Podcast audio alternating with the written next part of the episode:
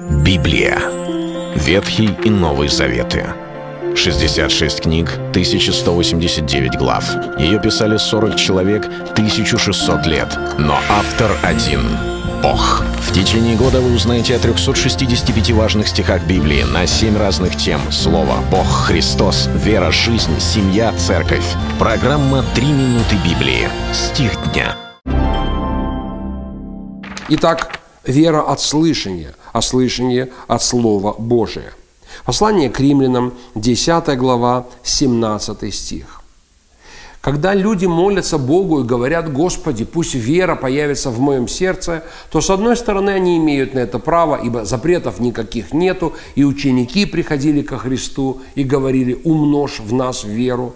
Но здесь, в этом месте Священного Писания, находится ответ – каким образом Бог производит веру в наших сердцах. Дело в том, что мы не просто веруем как-то абстрактным образом, чувствуя в своем сердце, в каких-то мыслях своих, понимая, что Бог прав и Он существует. Есть путь, как вера приходит в нас – через Слово Божие, через проповедуемое Слово Божие, через говоримое Слово, которое мы слушаем и принимаем в наши сердца. Сама Библия, сама э, книга, священное Писание не может произвести в нас веру. Некоторые полагают, что если взять и положить Библию под подушку, то будут гораздо лучше сны. И, может быть, как-то сделать, чтобы эта Библия хранилась всегда со мной в бардачке машины, мамы, выписывают 90-й псалом как живые помощи и вшивают в ремень своим сыновьям, отправляющимся э, служить в армию. Кто-то полагает, еще есть какие-то интересные средства, как же, чтобы слово было всегда рядом – но не рядом оно должно оказаться, а внутри. Потому что именно попав в наше сердце, оно порождает веру. Причем не просто текст, но принимаемое как Слово Божие. Потому что даже апостол Павел сказал, им не принесло пользы слово слышанное, не растворенное верою.